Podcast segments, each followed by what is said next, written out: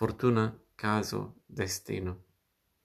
La fortuna è considerata un'entità sovrannaturale, anticamente raffigurata come una dea bendata, che governerebbe il mondo sottraendosi a qualsiasi prevedibilità.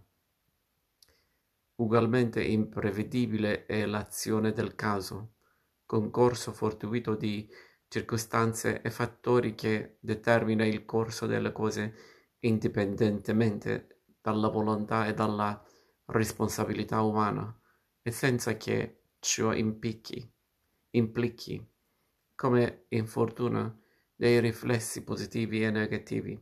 Il termine indica anche un avvenimento fortuito, completamente imprevisto. Anche il destino è una forza incontrollabile che determina gli eventi, ma il suo corso non è irrazionale né causale. Al contrario, risponde a un disegno predeterminato, ineluttabile,